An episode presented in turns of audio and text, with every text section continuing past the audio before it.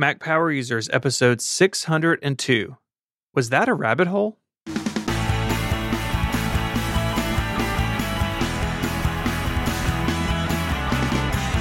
Welcome back to Mac Power Users. My name is Stephen Hackett. I'm joined as always by my friend and yours, Mr. David Sparks. Hey, Stephen. How are you today? I am good, David. How is the West Coast? Hanging in there? Yeah, we're doing great. We're doing great. I know our friends up in Northern California uh, are dealing with heat and fires. Southern California has been kind of just as it usually is around this time of year. Good. So we're all good. And, um, you know, I don't know, living life. What what else can I say? Now, another feedback show, though. And that's good because I've got some topics that I've been wanting to cover on the show, don't really merit a full show um, Microsoft released a really cool product that allow you to run a, a, Windows computer virtually on a Mac, which I think a lot of people are interested in. And we got some coverage on that today and a bunch of good feedback from listeners. This will be a good one. Yeah, I think so. Uh, before we get into that, we uh, each kind of have some updates. We just wanted to give people about what we're up to. Yeah, um, I guess let's start. Uh, both Barkey and 512 Pixels got redesigns. Yeah. How did that happen? I we didn't talk about it. It's just like it, it, it just it just happened. Yeah, so you launched yours before I did. Um I really love what you've done with yours. You've you've gotten rid of the sidebar, which is really hard to do. So you're in this like beautiful yeah. single column uh layout. It looks really nice. Squarespace, you know, yeah, man, the the occasional sponsor of Mac Power users. Mm-hmm. I uh, I wrote them some emails and I wanted to simplify things, and and I have heard from all the listeners that love it and hate it, but that's what it is now, and uh, I'm pretty happy. Yeah, yeah, I like it. Uh, my site, uh, this redesign has actually been in the works for months. This has been really slow, kind of as I get time to work on it. Yeah. Uh, our friend Rosemary Orchard did some work on it. Uh, another friend of mine, uh, William Harding from the internet, he lives in Australia, so we have like one hour overlap where we can email each other. where we where we get it. Well, you can email anytime, but yeah, but you know, you know, if you want a response or if you're talking on like GitHub or something, not a lot yeah. of yeah. Uh, time. Uh, and so yeah, so it it too has a redesign. It kept its sidebar, but um, new navigation was my main thing, and the ability to show sub pages in my nav was important to me, and refresh the type, and just kind of a not so much a full redesign as maybe a, a tune up, and I'm uh, I'm really happy with it. Yeah, I really like the typography in the sidebar because it really kind of resonates with me as an old Mac user. I yeah. just love the way you did it, and thank you. I think it's totally on par, and it just looks great. It's, like I did the opposite with mine. I was trying to get rid of menu items uh, from the selection. So, like if you want to look at the field guides, you don't just get a long list; it goes to a separate page. But um, it is really uh, it's fun, kind of doing this stuff, and the uh and just seeing how it goes. And you know, we work so hard on making content for these sites. We you know, you want it to look pretty and you want people to enjoy the experience. Yeah, that's right. So, so good job. Good Thank job you. Yeah, that. the typeface is actually from uh Aaron Draplin, who is a uh a graphic designer. Actually, my my favorite graphic designer. I have a poster he did on my wall. I've got his book, uh, and you may know his name because he he does a lot of the stuff with the field notes uh, he's yeah. sort of partners with uh, Coudal and those and those folks. So uh, yeah, so he did he had a new typeface available for the web, and so I licensed that, and uh, yeah, very happy with the uh, the new look. And I, I almost hesitate to say this on the show because I know what's going to happen, but I'm still nailing down the body font on my website. It's like I've tried several, and if you pay real close attention to my website, it seems like it changes every four or five days but um, I'm gonna get there. I definitely want a sans serif, but I don't know which yeah. one yet. And please, I I know I know I know how you feel about this if you're listening, but don't don't do it. It's it's hard to uh, it's hard to pick one. I changed mine yeah. for the first time. I think since 512 pixels has been 512 pixels. I think it's the first time I've changed the body font in like 10 years or something. Yeah. And yeah, it feels like uh it feels like a big deal to do. Yeah. Yeah. Anyway, uh, a few other things going on as the world opens up a little bit. I am speaking uh, for the first time since all this began. At and I'm going to be, be speaking in the end of September in Orlando. It's a great conference put on um, by uh, some friends of mine that talk about the uh, Mac and technology and the practice of law. Um, and the uh, so it's called MacTrack Legal. If you go to mactracklegal.com, it's September 24th and 25th. There's a bunch of Mac using attorneys and uh, legal professionals there. I'm going to be talking about how I use uh, personal knowledge management and PKM in the practice of law. That's my little bit. My wife played an essential role in me speaking at this. She's like, wait, it's at Disney World? Okay, you should really do it. but yeah, so I'm doing that. And uh, if you're going to be attending, I look forward to seeing you. Awesome.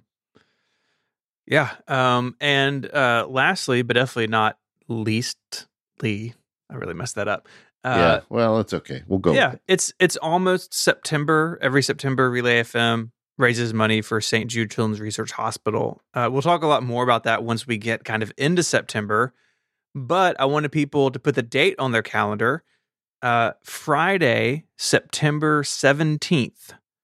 That is uh, going to be the third annual podcastathon. We're going to be running 12 to 8 p.m. Eastern. So a full eight hours this time. It'll be the longest one yet. And I, I don't want to spoil anything, but gang, I am so excited about some of the stuff we have planned uh, for this show this year. So, like previous years, it will be live on Twitch on the Relay FM Twitch channel. Uh, we will post the full thing to YouTube. Usually, that takes a couple of days to get the video processed because eight hours of video takes a long time to process and upload. Uh, and then we'll also be releasing the audio on the departures feed on the Relay website. But watching it live is where it's at. Uh, the campaign kind of officially kicks off in September, but if you want to get an early start on on a donation, there's a link in the uh, in the show notes. And you know, St. Jude treats kids from all over the world with uh, cancer and other just terrible situations, and it means that the world to so many families, including my own, that those families are those kids are treated without their parents receiving a, a bill. Yeah, it's a, it's a, it's amazing. It's a miracle, and it's it's a miracle made possible by people around the world like you and I donating to keep it going. And so uh, check that out. We'd love to have you join us for for the podcastathon. It's going to be a wild, wild Friday. I can't wait. I can't wait. Let's just say that I have purchased a jacket that is silver and covered in sequins for one segment. Nice. That that is so on brand for you. I, am surprised you didn't already own one. I didn't already have one. uh, so yeah, so that's that's sort of our kind of uh, our updates. Uh, you know, we don't get a chance very often to talk about what we're doing, but thought it would be fun to do so today. Yeah. Uh, uh, for more power users today, I am still struggling to vlog and record video. I'm going to have a session with Steven. So we're going to have an intervention again. I feel a little so. responsible for this since I told you what gear to get. Yeah, but um, anyway, look, just wait, and uh, okay. uh, you, you, are not entirely at fault, but you know, we have uh, we have issues. Okay. Feedback. Uh, I got an email from Rhiannon, and I hope I pronounced your name, as she described herself, an 87 year old Granny Mac user since 1985. And as soon as I saw the that introductory uh, line, I'm like, she's going to the top of the next feedback. It is only, not only do I hope I'm still sucking air when I'm 87, I hope I'm still super engaged in Apple technology. And I hope Apple's still around. You know, who knows, right? But either way, uh, Rhiannon uh, was wrote in with some some thoughts about how she uses her Mac. She loves stickies. She uses it for her contacts, and she collects a lot of quotes from books. Like when she reads books and she has a quote she likes, she writes it down there and um, she is going to buy Apple Silicon. She's just waiting. And uh, she concluded saying she likes our banter, even though we are American, which I thought was pretty great. Um, but, I'll take uh, it. But, Thank you. but, but she also had a question. She said, Look, I have all these quotes. What I want to do is have them float on my screen. You know, I want to have the quotes appear on the screen of my Mac so I can see them as I get through the day. And I thought, well, that's that's a fun question. And I had a couple ideas for answers. I don't know if you've got any to add in, and listeners, if you do, please add it in at the uh, at the forums. But uh, the first one I thought would be would be to do the the screensaver, and there used to be a quote screensaver, and when I went to my Mac to check on it, it was gone. I don't know at what point it went away but Apple took that out. So there's not a built in quote screensaver, but there is a message screensaver on your Mac. And you can go in there and type in anything you want, including your favorite quote. And then when your Mac goes to sleep, or you hit a keyboard combination or a hot corner to put it to sleep, Rhiannon, you can have that quote floating on your screen. There also used to be an RSS screensaver, which is also not a, on my you know factory Mac, and I guess they took that away too. But I was thinking that'd be cool if there was like a source of quotes that she likes. She could have it uh, subscribe via the RSS, and then have different ones show up without her really doing any work. But uh, that was an option that that kind of disappeared on me. So then I went looking in the App Store, and there were some really terrible apps uh, I bought several of them. The one that I would recommend, and it's not great, but it, it does what she asked for. It's called Desktop Quotes App, and it's just a dollar. It's ninety nine cents, so it's not not too expensive. And you load it up, and you can type in multiple quotes, or it even has a quote library when you get it, and it puts a quote on your desktop. So this is different from a screensaver, which only appears when you put to sleep. These quotes would be on your desktop the whole day. Um, it doesn't do it very attractively though. It just kind of takes your existing wallpaper and writes the quote in white on top in the upper left corner, which isn't great, but it does kind of solve the problem she's asking for. Uh, but that's as far as I could get, Rhiannon, to, to answer your question. I don't know, Stephen, you got any ideas on this? Yeah, I went on a, a similar hunt when I uh, I saw this feedback in the document, and I found basically this application, and yeah. then some people in the forum. There was a forum post from a while back, and someone has suggested using GeekTool, but I think that's uh, probably not the easiest route to go, and I don't even think it's yeah. like super up to date anymore. So I would try this app. It seems like this is a little bit of a a, a limited um, market. The only yeah. other thing I sort of thought of was if you've got some uh, like an image editor like Pixelmator or something, and you could basically bring in like basically make wallpapers and then have Mac OS cycle through them, like putting them all in a folder or put them all in a photos album. But uh, you know that that you're that involves making images, which is you know another step. Unfortunately, I don't yeah. think there's a great way to do this. No, there really isn't. Um, but it, it is an interesting problem, and thanks for sharing it, Rhiannon. Uh, Robert wrote in uh, taking us to task on ScreenFloat. And this one I think was aimed at me because we talked about screen capture recently. And then I think at the end of our discussion, when we went through all the various ways you can screen capture with macOS, I said, also, there's an app called ScreenFloat if you'd like that. And I didn't go into the details. Well, Robert says that's not good enough. Uh, to quote him, I find it one of the most useful apps on my machine I use it the way I suspect many most owners do in the short term for short term memory. When you need to remember something, just take a snapshot with ScreenFloat and the information floats on your screen until you no longer need it. Wait a second, maybe this could solve the quote problem. there you go. That. Anyway, um, you know, like he does it with error messages that shows up with some program he's writing, the price of a room in motels, and the thing about ScreenFloat is it stays on top. It floats above. And I, I didn't say that's like the killer feature of the application. Or he says he even uses it for random junk that he needs to have saved. And he says, I love the app so much I have it trouble being placed on the heap of boring screen capture utilities. Well, thank you, Robert. We have given ScreenFloat the uh, the attention it deserves on Mac Power users. That's and, right.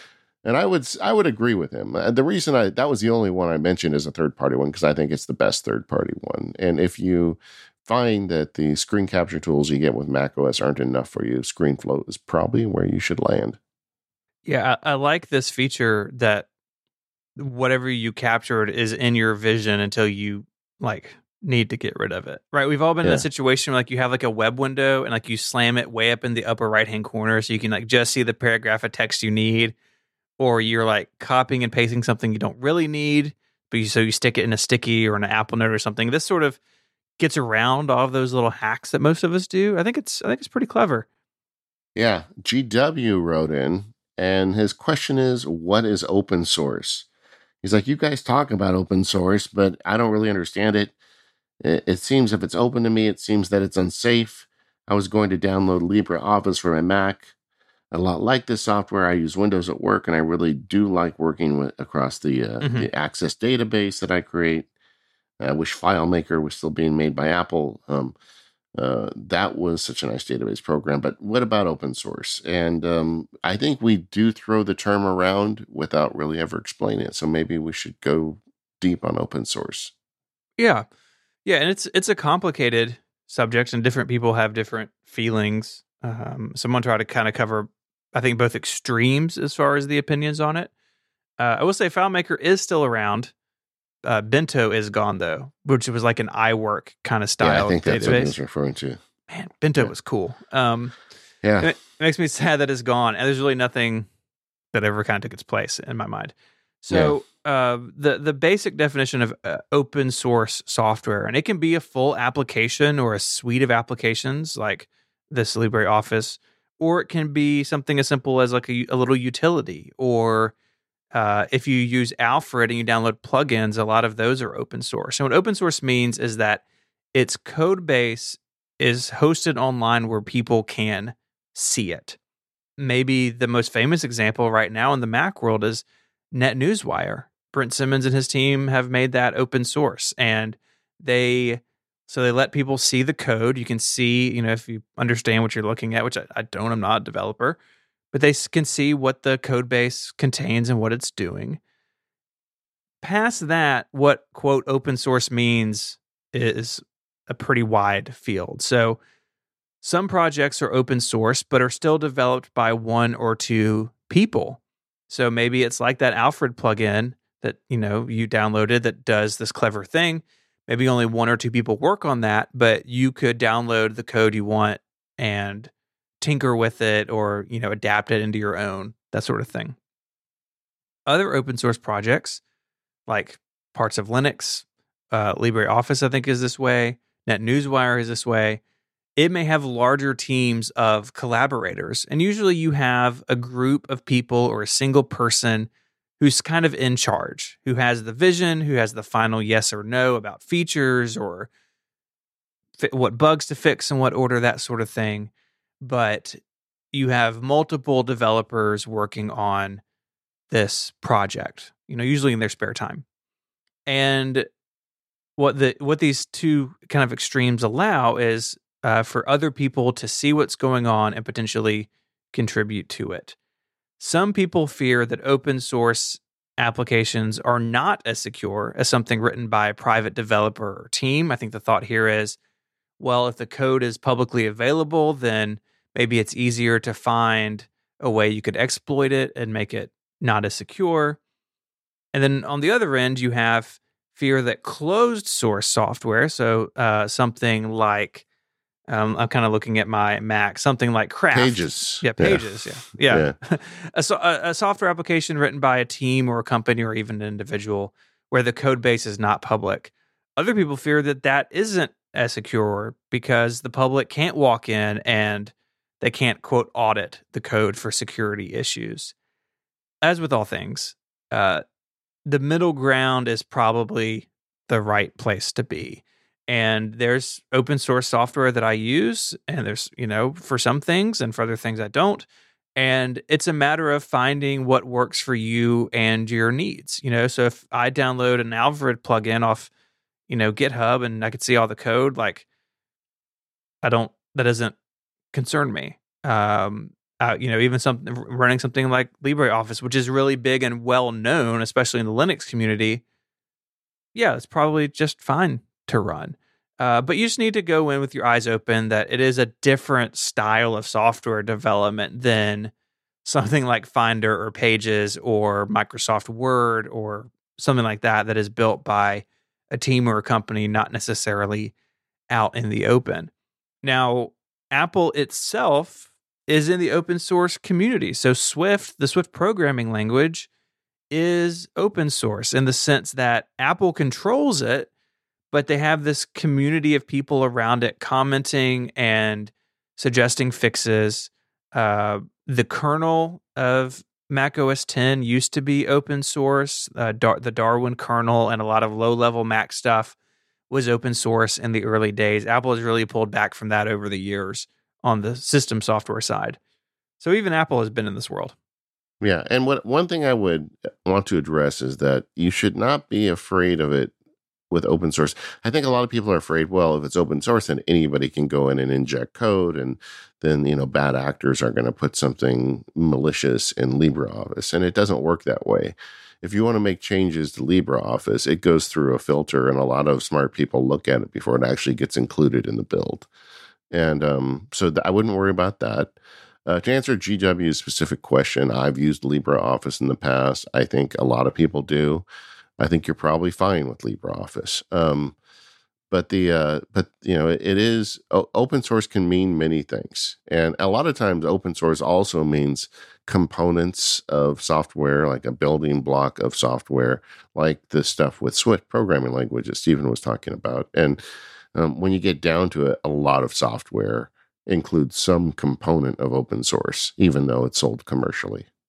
So, you know, hopefully that's helpful. It's everywhere, but I mean, when you look at a, a, declared open source project like LibreOffice, I think if it's a big project, I think you're probably fine. And um, you know, good luck. Yeah. I hope it, I hope it works for you. I mean, the question with LibreOffice always is, in addition to being open source, is it like an app that you want to use, and does it have the features you want, and mm-hmm. is the user interface acceptable to you, and things like that. So, sure, it's a whole different question. Okay, similar uh, question we got in from Mike saying, David, what is end to end encryption? Um, you know, we've been talking about it um, lately, and this actually came up on the forums. Um, I was talking about how I use end to end encryption with my Obsidian installation. And then uh, I think a lot of people don't really know what that means. You know, what is end to end encryption? And uh, so I'm going to try to address it as best as I can. I'm not a security expert, and you don't need to email me if you are. Uh, write a blog post and send it to us if if you know there's if you want to explain it better. But the um, you know, there's different types of encryption with your data. Two of the major categories are your data when it's in motion or in transit or when it's at rest. And like uh, because so much of the stuff we do these days gets up on internet servers, you want to you know look at is the data encrypted while it's moving because that's one of the key places things get intercepted. Like when you go to the Starbucks and you use the public Wi-Fi, that's where they sniff out the the traffic. When you send your email credentials to your email provider, if they capture that, then they get your email and all sorts of problems. And that's data in transit. But then you've also got the issue of your data at rest. You know, when you put it on a server, like the iCloud servers uh, the data you put on an iCloud server largely is not end to end encrypted. There are exceptions like messages, but um, when you store data on iCloud, it's there. That's why uh, Apple, when it gets a subpoena from the government, has to turn over all the iCloud data on the people they get subpoenaed for. Uh, so that is not end to end encrypted. So the question for end to end encryption is can you encrypt it from the moment it leaves your computer to the moment it arrives at a destination. And that's usually thought about in terms of communications. And historically, that has not been something large tech companies do. That be something that the NSA and the government does. But you know, for consumer data storage and cloud services, end to end has not been really an option.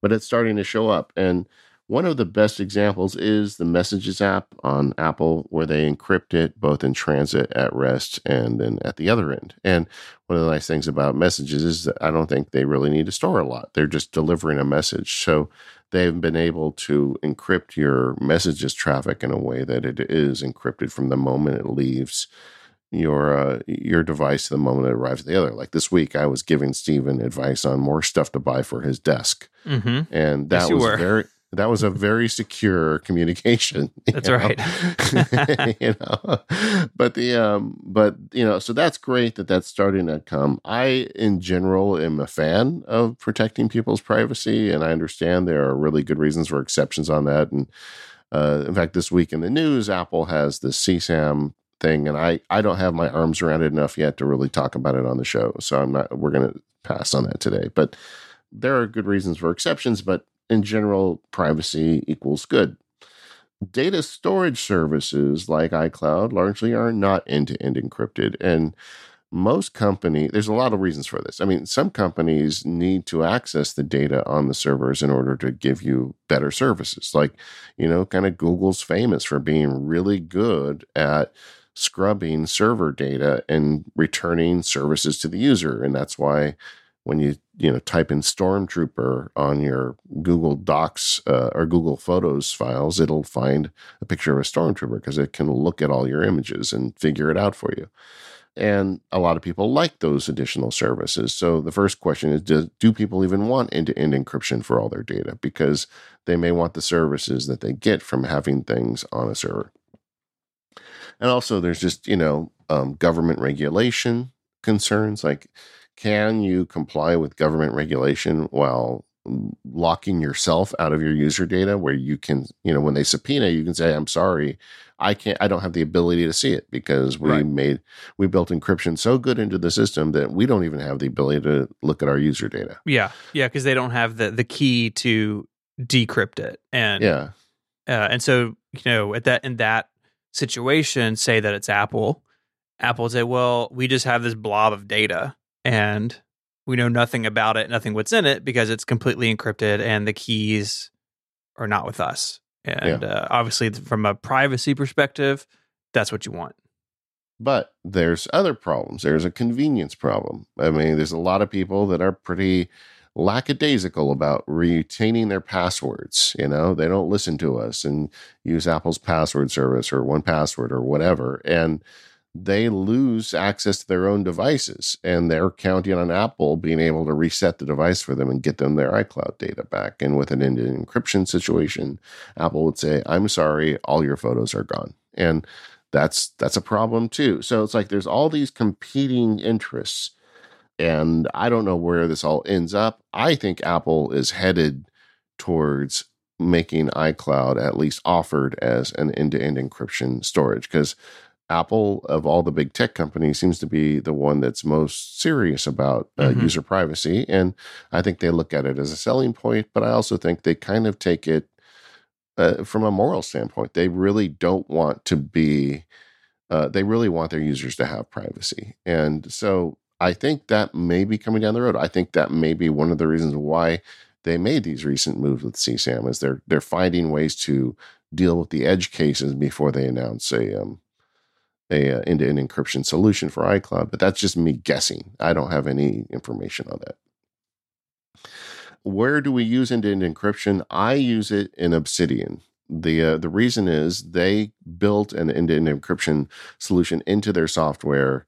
It you know the developers of Obsidian are pretty clever about this stuff, and they have their own syncing platform. So I don't need to use Dropbox or iCloud. I can use it theirs and the way it is, I build my own key, and that way they can't see my data on their server.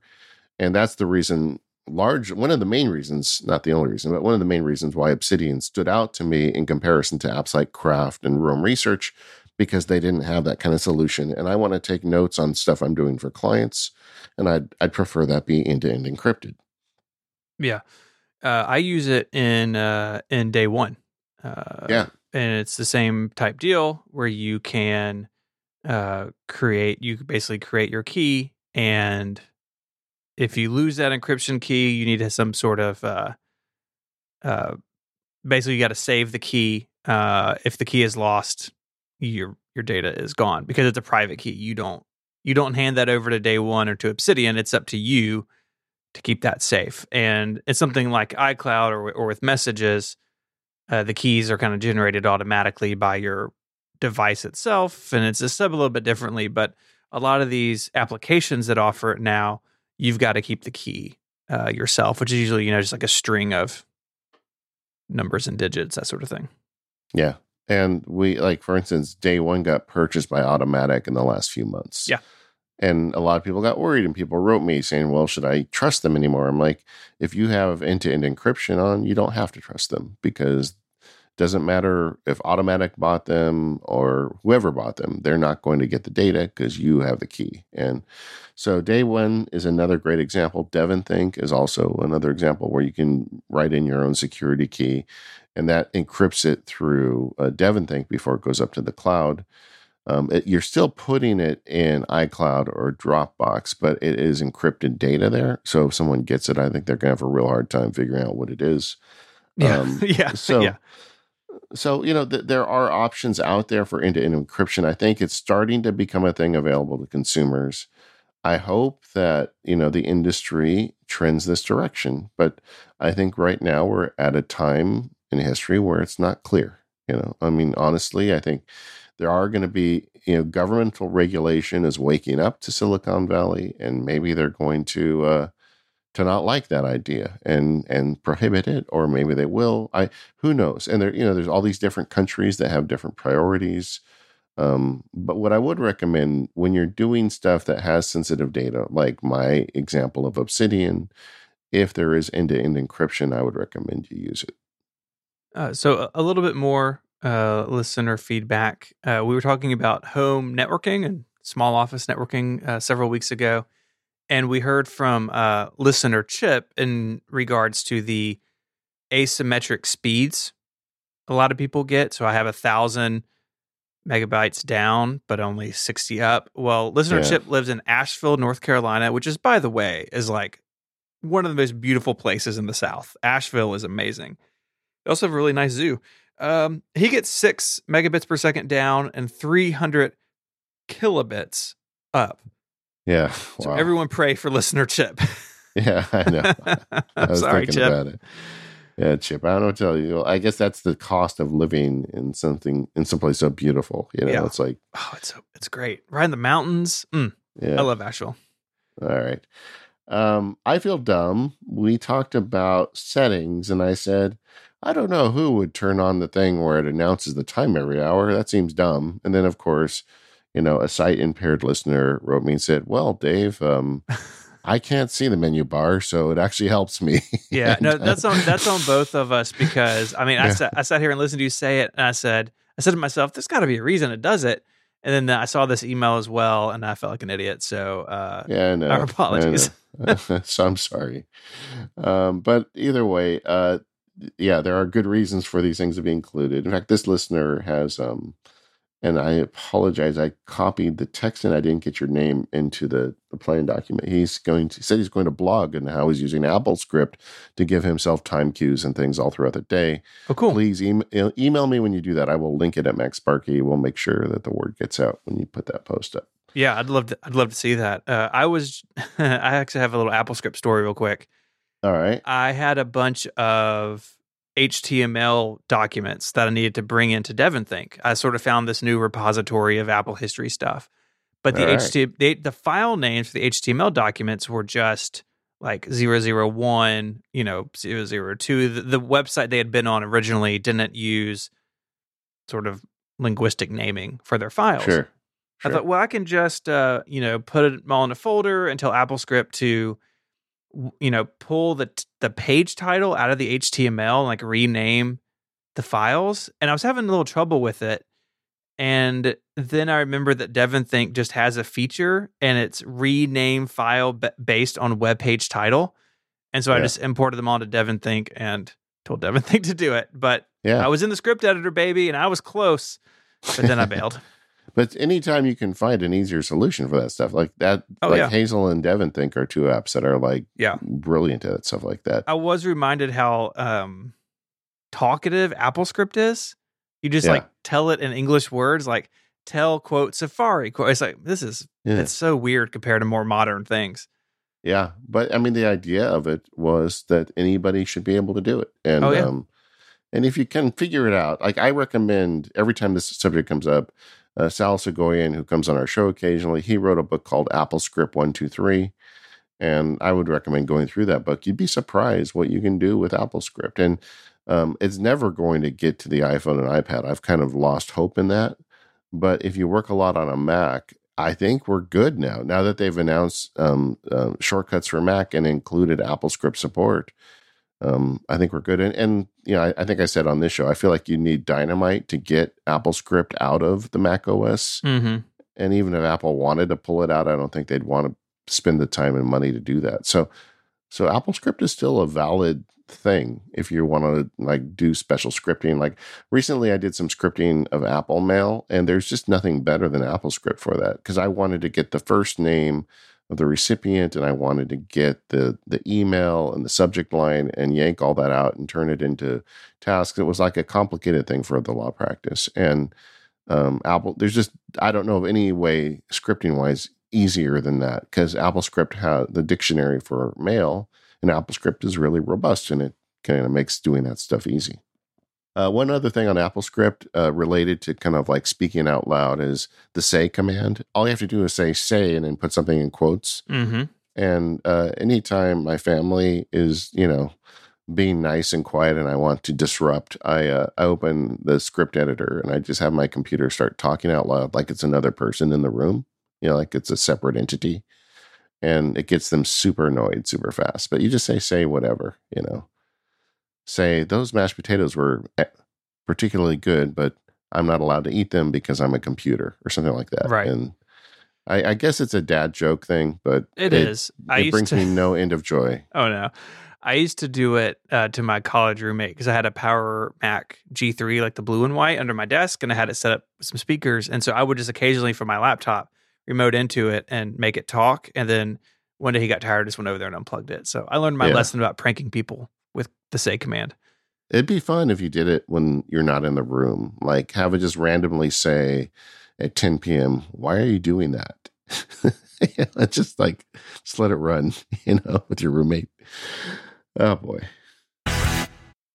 This episode of MPU is made possible by 1Password. Go to onepassword.com slash MPU to sign up for a free 30-day trial with 20% off once you purchase. We live in a complicated age. We all have countless online accounts, social media, banking, everything in between. And each one needs its own secure, unique password to keep us safe. That's where 1Password comes in. You can use it to create strong, unique passwords, and the best part is you don't have to remember them. They're all stored in 1Password synced to all of your devices. So if you're at home, in the office, or on the go, you can log in with all of your accounts easily. With 1Password for families, you can share login information with the important people in your life. And with 1Password for teams, you can create 1Password vaults for different coworkers, managing access to critical information with fine grained control. 1Password works across a wide range of browsers and basically any operating system you're going to come in contact with.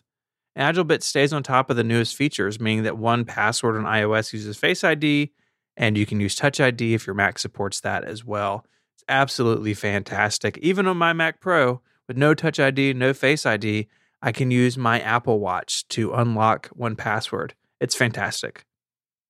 So head on over to onepassword.com slash MPU to learn more and to sign up for a free 30-day trial. When you sign up, you'll get 20% off. Once again, that's onepassword.com slash MPU.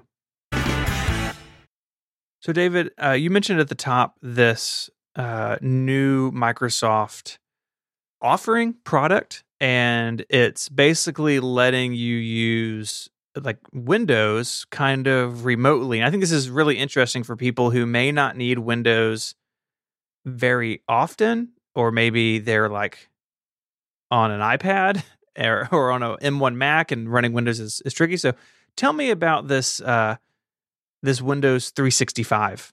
Yeah. So there's there's a, an emerging problem. I mean, historically, to run Windows on your Mac was not that difficult. You know, you could just install Boot Camp or get like Parallels or one of the third party products, and you could have your computer alternatively boot straight into Windows, or you could run it at the same time.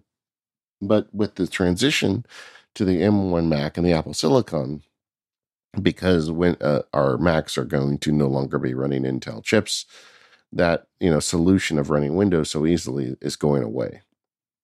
Now, there's an argument to be made that that's temporary because, as you know, the the success of the Apple Silicon hits the world and people, I mean, we, we're hearing from new listeners who were Windows users up until six months ago, and they got a 20 hour laptop with an M1 MacBook, and now they're all in with Mac. So uh, there's transitions going on with people switching over because it's just so far superior to Intel that now uh, Microsoft is upping its game with the um, with the uh, you know with the alternative versions of Windows that they're making for alternative chipsets, including you know they're they're trying to make well they have ARM Windows, and I my understanding is that they're really turning up the gas on that. So there could be a day in the not so distant future where we run ARM Windows on a Mac. In fact, if you look at YouTube and the web, people are already figuring out how to do it, but it's not really kind of like blessed yet, right? Mm-hmm. So with all that in mind, um, you know that may be an easy way. Or another thing you could do is, you know, spend a thousand bucks, buy a Windows laptop, and put it in the corner. You know that the, the the problem that a lot of people have for this is that they need to run an accounting program or some sort of engineering calculation program or something that's industry specific or they need for their business that just doesn't exist on Mac. And historically, they've had this really easy solution. And now that's going away with the arrival of the M1.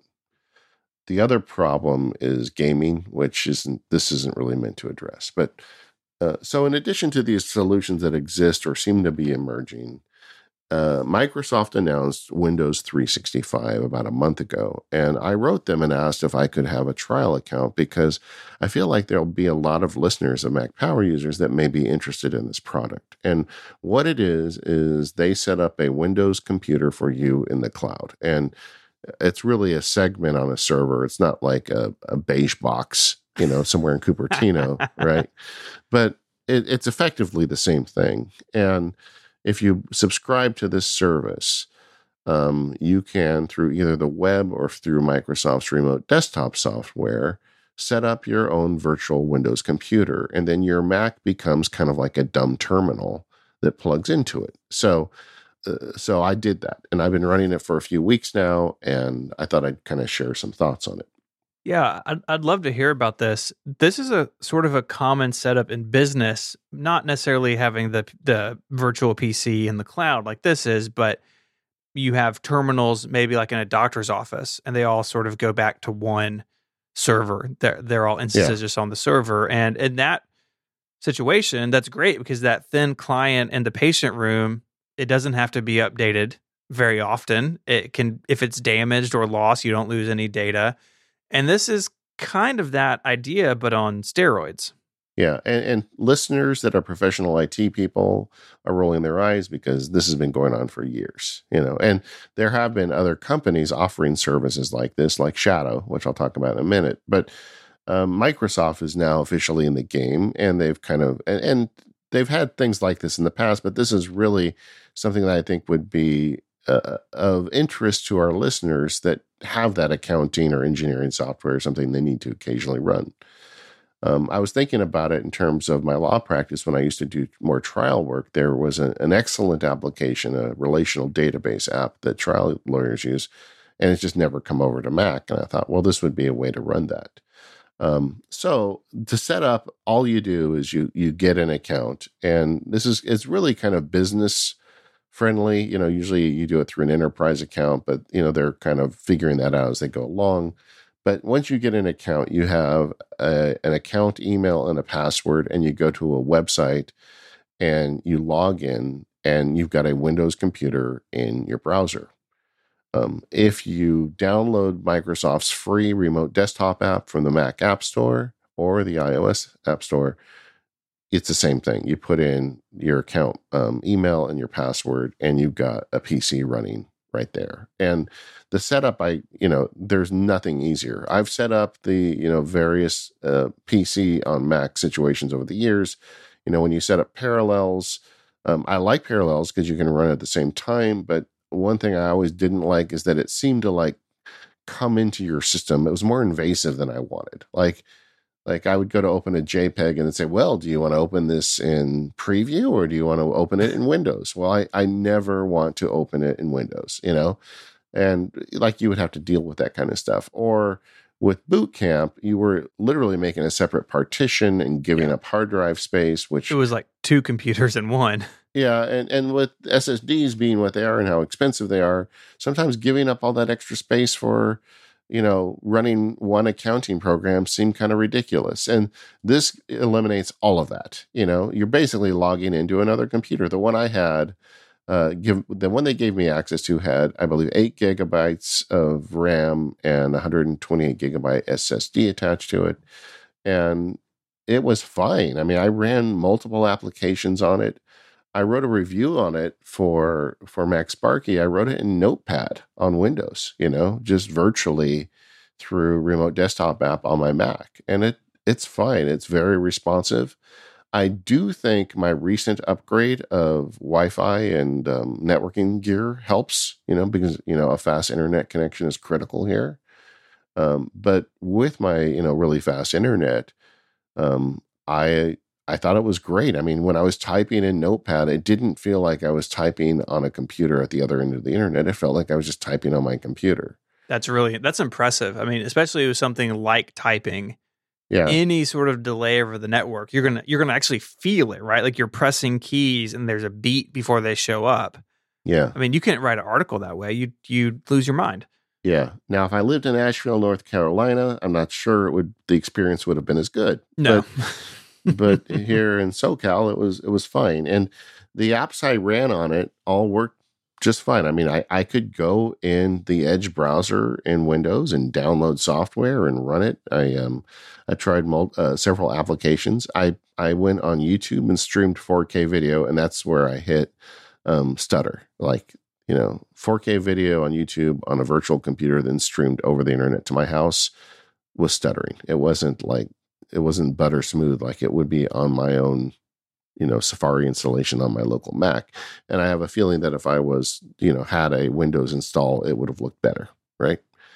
Uh, it is definitely not down for gaming that machine, you know. Uh, but it depends on which machine you get, right? They have ranges and prices. The one that they let me borrow was uh, at the $41 tier with eight gigabytes. At for four gigabytes, it would have been $31 per month. But they have them ranging from $20 a month up to like $160 a month. So I guess you could spec it up enough to be a gaming PC, but I think you if you wanted a gaming PC, I don't think this is the answer for you. Um, no, I think the lag would. Yeah.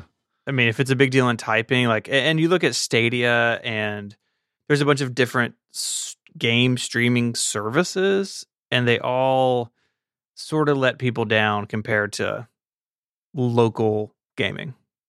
Yeah. And um, I uh, so I asked on the forums if anybody has questions about this, and Bob Spivak, who's one of our HomeKit experts, he's even come on the show. He gave me a whole list. so I'm going to answer his questions. Uh, How is it about sorting mouse, trackpad, and all that stuff? And it's all fine. You know, works just fine. I didn't have to install any drivers or anything. It all just worked. Uh, Pencil with the iPad Pro worked as well. And I didn't really uh, dwell on that, but you can run this Windows install on your iPad no problem. Just download the remote uh, uh, Microsoft remote software, put your stuff in there. If you've got a keyboard attached, you're, you're typing on it just like you'd be typing on it if you were on your Mac. So that's kind of cool. The display looked fine. The visibility was fine. The graphics intensive work, it's not up to it. I mean, it's just, I mean, this is like I said, if you need to run a special accounting program or something like that, you're good. If you're going to be editing video, this is not the answer for you. Password and login support was fine, although Microsoft wanted to like capture all my passwords with their system and I didn't want to give it to them. It was on this loaner system, but I can install 1Password on it. I mean, 1Password for Windows exists and that that works fine. The connectivity was eh, super easy. You literally just open the app and it starts going. It didn't there there's a bit of a handshake, but it didn't take that long. And um, I, I just think overall, my takeaway from this stuff is it's kind of expensive. You know, if you think about it, what thirty dollars a month over twelve months is uh, what three hundred sixty dollars a year. But that's cheaper than buying a PC. You don't really have to maintain it. You don't have to add a bunch of stuff to your Mac. Uh, I think if you're one of those folks out there on M1 that needs a Windows solution, this is at least worth looking into. Maybe just buy it for a month and give it a try and see how it works for you. Um, you know, I think because so much of it is dependent on your own internet connection. You know, maybe it's not fast enough for you wherever you're at, whatever your situation is. But um, the lack of hassle makes it, I think, the price about right. Yeah, and it's just a, it's another option if you need Windows uh, from various places, and the the ability to run it from an iPad is really interesting. And Yeah.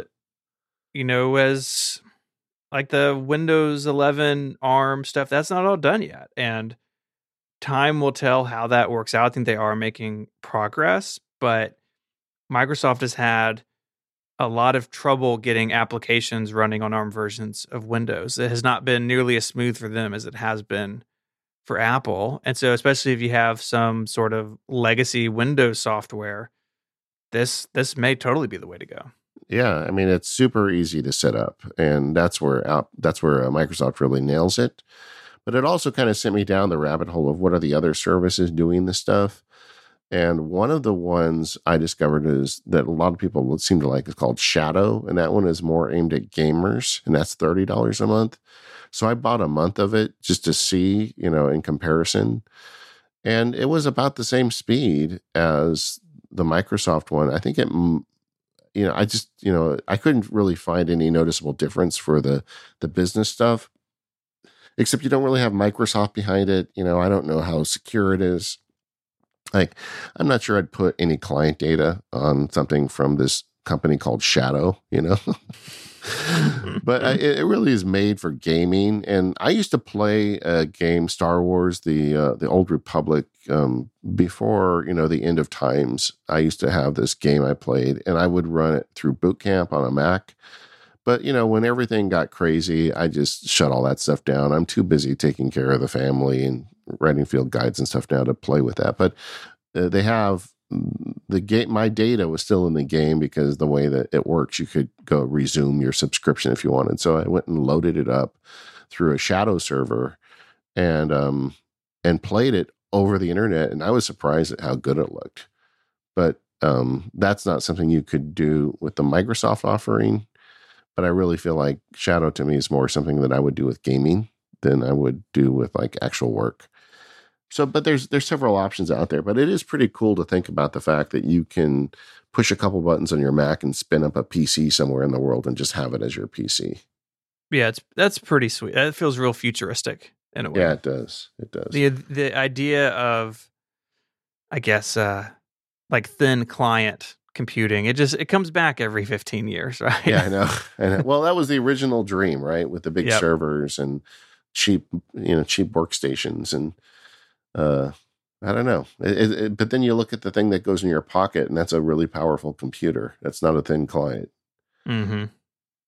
Either way, uh, thank you, Microsoft, for letting me try it out. I um, I think that I will not be subscribing to it because I don't have any Windows programs I need to run. But if I did, this would probably be the solution I'd be using, at least until Windows for ARM gets a little further down the road.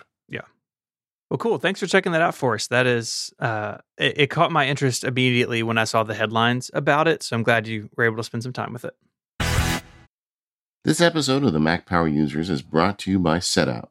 More than 200 powerful apps for your Mac. And if you go to the link in the show notes, you can try it free for a week. Getting things done is a challenge that everyone struggles with. One of the ways to tackle it is to make sure you have the right tools. And for your computer, that means having the right apps. SetApp is on a mission to help users get more done. With SetApp, there is no more worrying about having to search for apps to solve a problem. SetApp packs over 200 apps for your Mac and iPhone into one. That's an app for almost any task, so you can stay in your flow and finish what you started. This lets you think about your tasks and not apps. I signed up for SetApp when they first started the service, and I've been a loyal subscriber ever since. When I set up a new Mac, one of the first things I do is load up SetApp and start downloading so many applications. Right now on my Mac, I'm recording. I've got Bartender, Dropzone, Default Folder, CleanMyMac, MindNode, Mockup Studio, PDF Squeezer, BetterTouchTool, Pathfinder, iStat menus, Hazeover, App Timer, and Jump Desktop. And that's the Mac that I just record podcasts on. It's not the Mac that I do the most work on. SetApp is awesome because it gives you access to all these applications for one set fee.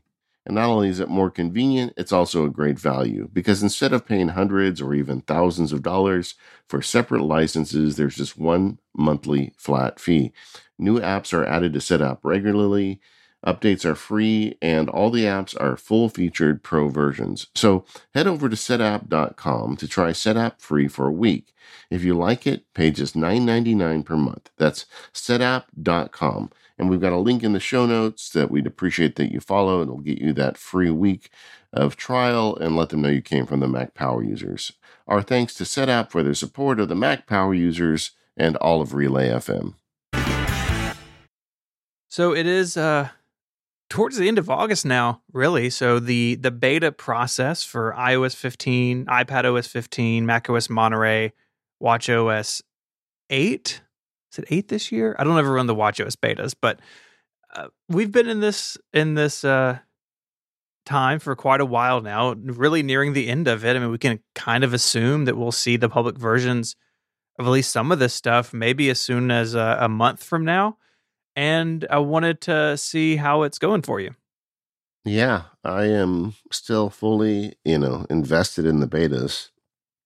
I have it on uh, my phone my iPad, the uh, one Mac, and my watch. So I've gone all the way in. Where, where have you got it installed at this point? Uh, I've got it on my phone and iPad, and I have it on my laptop. So I am using them uh, quite a bit. And uh, I definitely want to hear about your experience, but mine, at least in the last several weeks, has been really pretty calm, pretty quiet.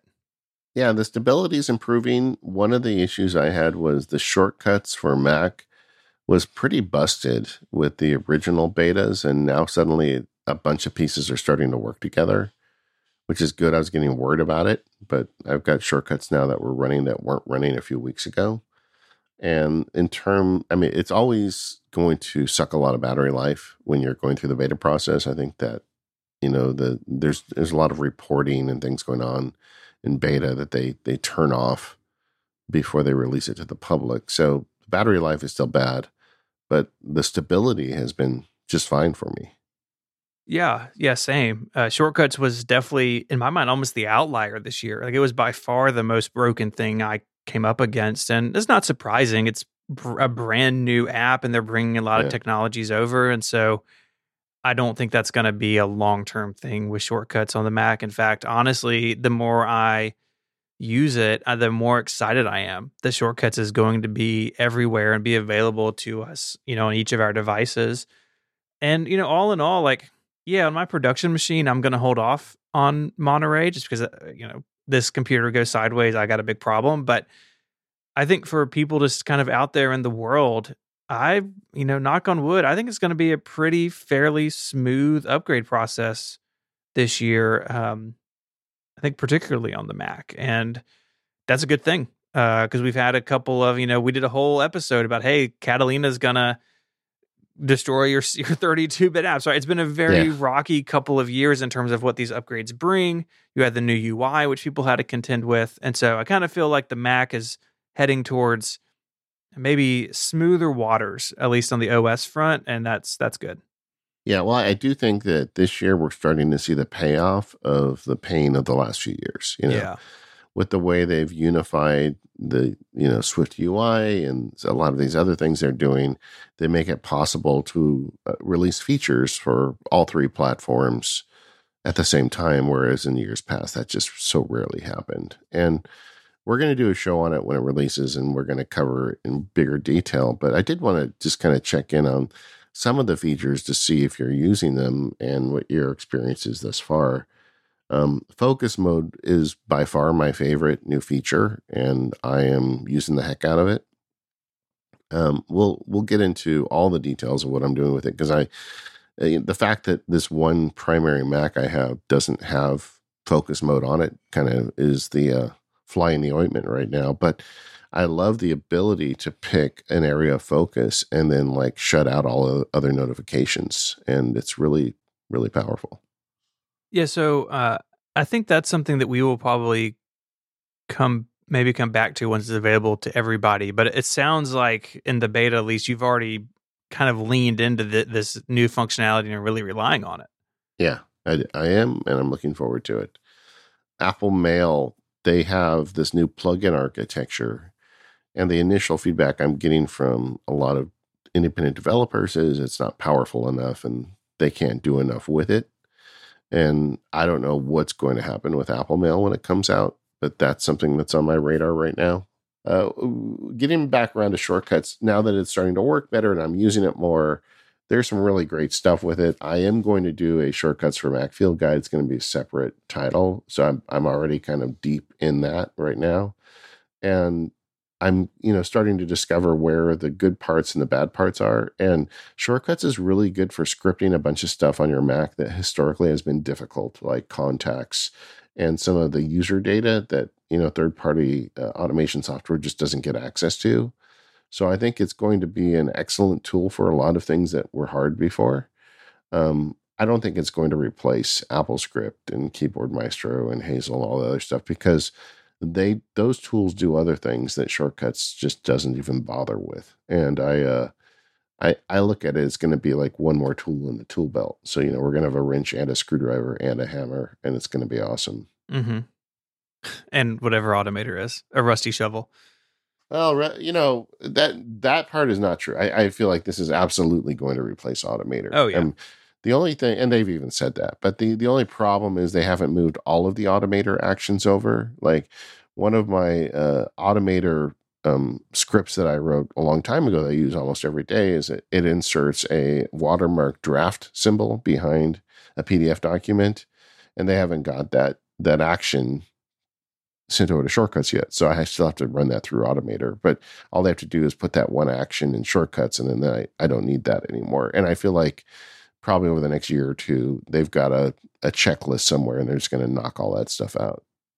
Yeah, I fully expect it's a, a multi year thing. You know, maybe maybe next year we get the rest of those actions and they say, hey, it's deprecated. And then, you know, the year or two after that, it, it goes away completely. I do wish they would follow some leads from some of the other uh, services. Like one of them that seems like a no brainer to me would be for shortcuts to be able to script menu bar triggers.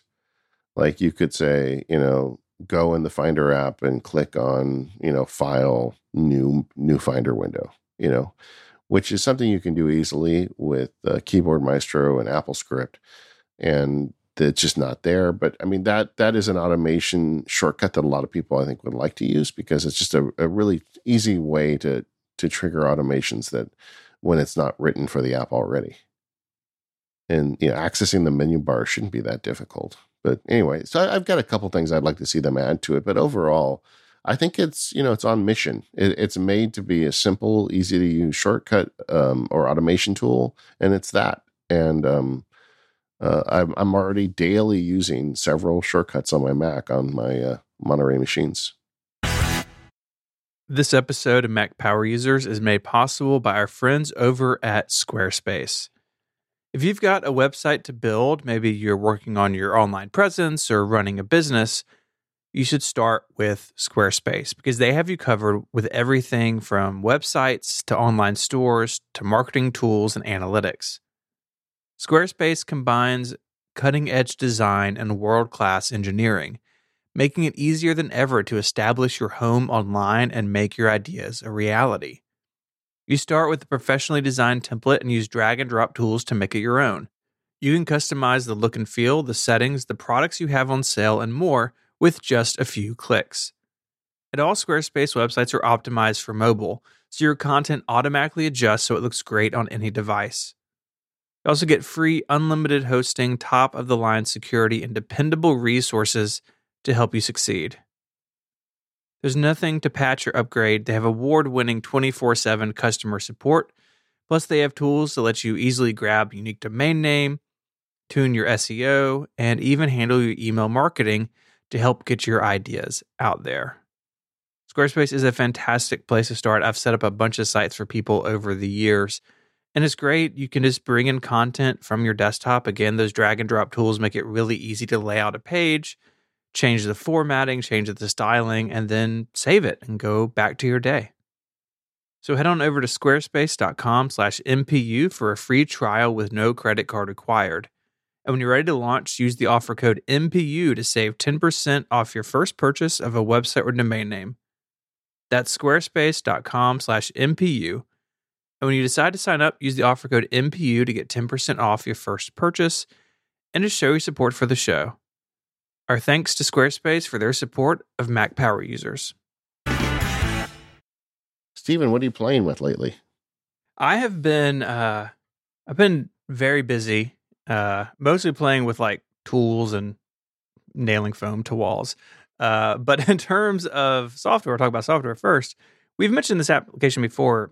Uh MimeStream is a new mail Gmail specifically Gmail client for Mac OS. Uh, it's written uh, by uh, this person who was at Apple, and it only works with Gmail, but it uses all of Gmail's like kind of oddball features that kind of go beyond regular IMAP. Super fast, really lightweight, looks really nice. And I have been checking in on it every couple of months. The thing that kept me from using it full time was a lack of printing. You know, it's early kind of open beta and just printing hadn't been added. And I opened it the other day and turns out printing is now there. And so now I can a, a lot of what I've got to do with with mail at doing relay administration in particular is creating PDFs of messages that have receipts in them and then, you know, attaching those to expenses in our invoicing and, you know, sort of our financial s- software. And so can't do that if I can't make a PDF or I can't print it and Yeah. make a PDF from there. And so that's been added. And so it's been my uh, main mail application now for a couple of weeks. And there are definitely some things that are different than mail that I don't like quite as much.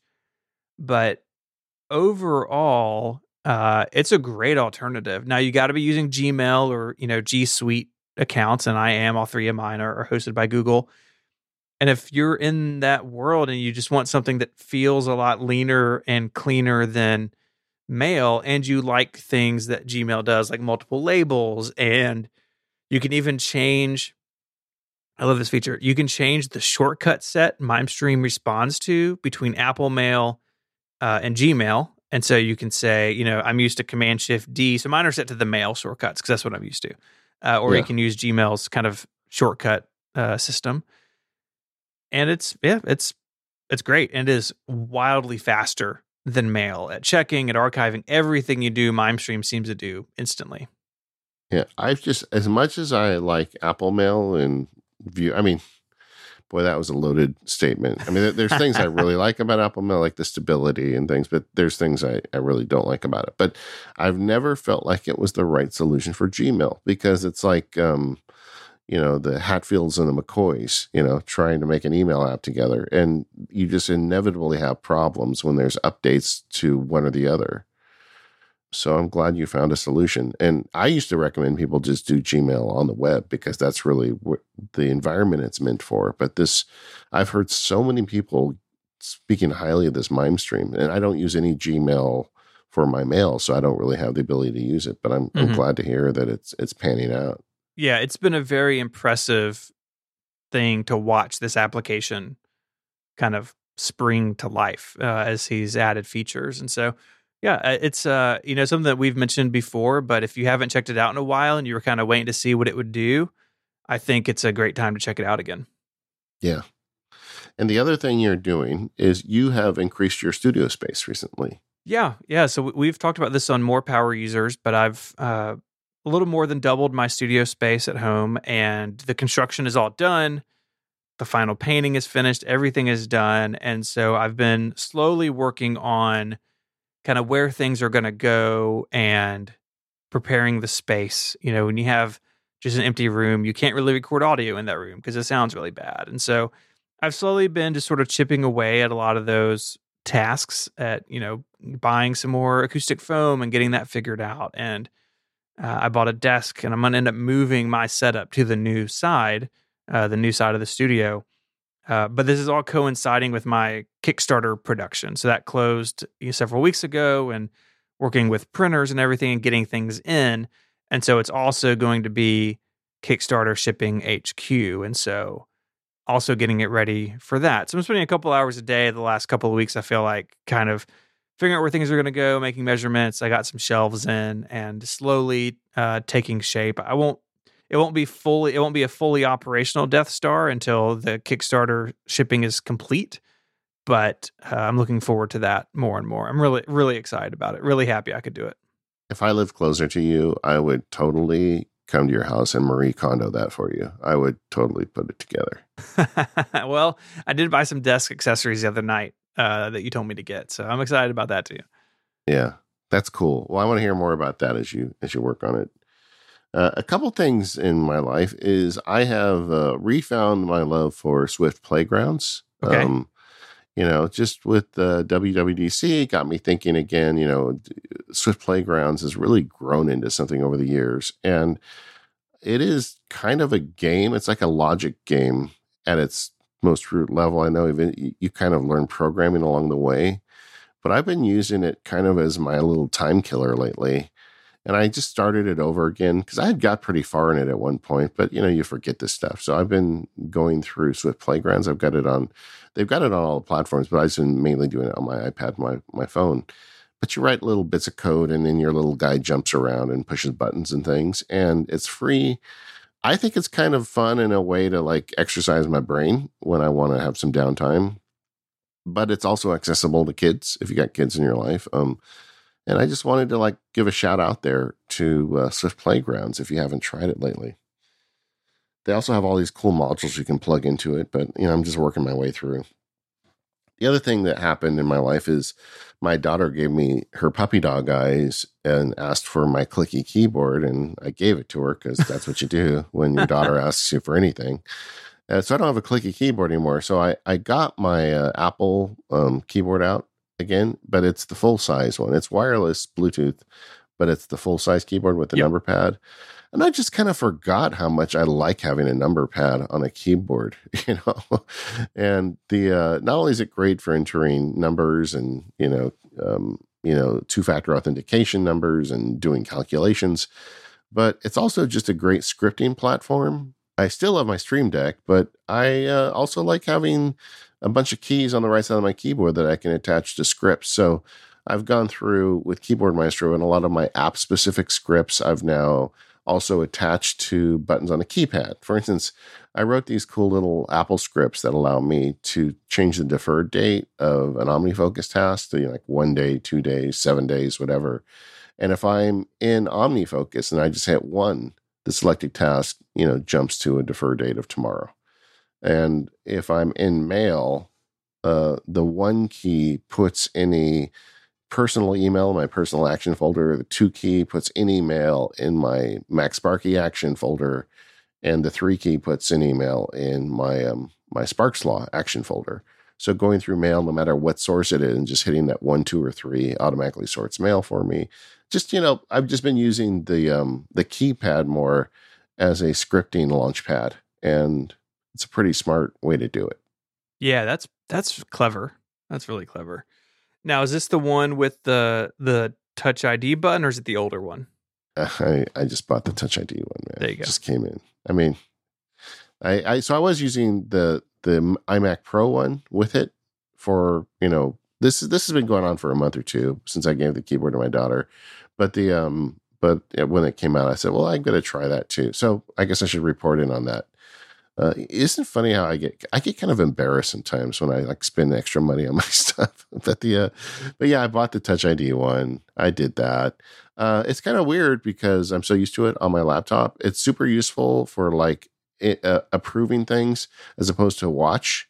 I actually find the watch um, ID or watch unlock faster for sitting down at your Mac and getting started you know, because you literally are not doing anything. You just sit down and it unlocks. Yeah. Whereas once you enable Touch ID, it, it, it defaults to Touch ID. So it's actually a little slower to unlock your Mac. But once you get rolling, having Touch ID is way better than unlocking by double tapping on your watch. And um, so I think overall it's a win. Yeah, I bought uh my wife Merri the compact one. She uses a MacBook Air, but she uses it in clamshell mode with the LG Yeah. 4K display. Yeah. and she has loved it. I mean, uh, a lot of times you upgrade a family member, they're like, "Oh, thanks," but this time she's like, "Yeah, this is awesome," because she never really got the hang of the Apple Watch thing, and I mean, she wears one, but like far as like the double tapping to unlock, and I think she found it frustrating that when she used her laptop, she had Touch ID, except when she Yeah. used it at her desk, Yeah. and so she's really enjoyed it, and I'm looking forward to uh to the day I can I can do this on a on a desktop because this only works with Apple Silicon Macs. The keyboard will work with an Intel Mac, but the Touch ID requires Apple Silicon. Yeah, another thing, I'm not sure that I haven't seen it written anywhere, but with that Touch ID button, if you just fully press the button in, it locks the computer. So that's another nice feature. As you're stepping away, you just press one key and your computer locks. Yeah, that's pretty sweet. I think on the new Magic keyboard with no Touch ID, it used to have an eject button next to F13. Like that's what mine does. Mine has an eject button. Yeah, and the new ones have that lock button. So they have brought that even to the keyboards for that work with the Intel Mac. So you can just hit tap that button and lock your Mac and, and walk away. And that's fantastic, especially if you're using it in some place like a like an office or you know other people around. Just knowing that you can tap a button and you're all set, and then you can log back in with your watch or Touch ID. That's that's pretty cool. yeah. And I don't particularly miss the clicky keyboard. I've always been uh, what I call keyboard agnostic. I can type on pretty much anything you stick in front of me, and it's a different feel, but it's it's fine, and I type fine on it. And but but having a number pad, I would recommend if you've got one on your existing computer and you're not fully using it, think about it. Like uh, we had a sponsor today, SetApp. One of the apps there is BetterTouchTool, and one of the things you can do with BetterTouchTool is you can contextually click through automation. Like one of the problems I had was with my SaneBox account. I have um I want to save a message to like two days. I have like a sane two days folder. So it, it puts a message and I don't see it for two days. But there's really not a way to automate that in Apple Mail because you can only select up to nine folders as your as your favorites that you can use keyboard shortcuts to get into. But you can right click on it and say move to and then put it into the two days folder in the MacSparky account, right? So what I did was I connected those in BetterTouchTool to a keyboard shortcut using the keypad. And then I just programmed in those contextual clicks with BetterTouchTool. And now I can do all my moving of messages, not only to my action folder, but also to those other folders uh, using the keypad, which is pretty convenient. Was that a rabbit hole? Did I go too far down? That was fantastic. That's, that's what feedback episodes are for sometimes. All right. Well, there you go. There you go. Maybe I'll, I'll write a blog post on some of this. If you guys want me to explain it further, let me know. I'll, I'll put a blog post up. Perfect. This episode of MPU is also made possible by Top 4 from Relay FM. Top 4 is a monthly show about opinions, lists, and loosely held rules. From music to milk, Pringles to woodland creatures, hosts Tiff and Marco Arment can make a top 4 list out of anything. It's going to make you delightfully furious. Top 4 is fantastic. And you can start listening with any episode. You don't need any context. So Pick your favorite out of instant coffee, card games, TV couples, Pop Tart flavors, hot or cold Starbucks drinks. Nothing is off limits for Top 4. You can find it anywhere you listen to podcasts. Just search for Top 4 or go to relay.fm slash top 4. Have fun.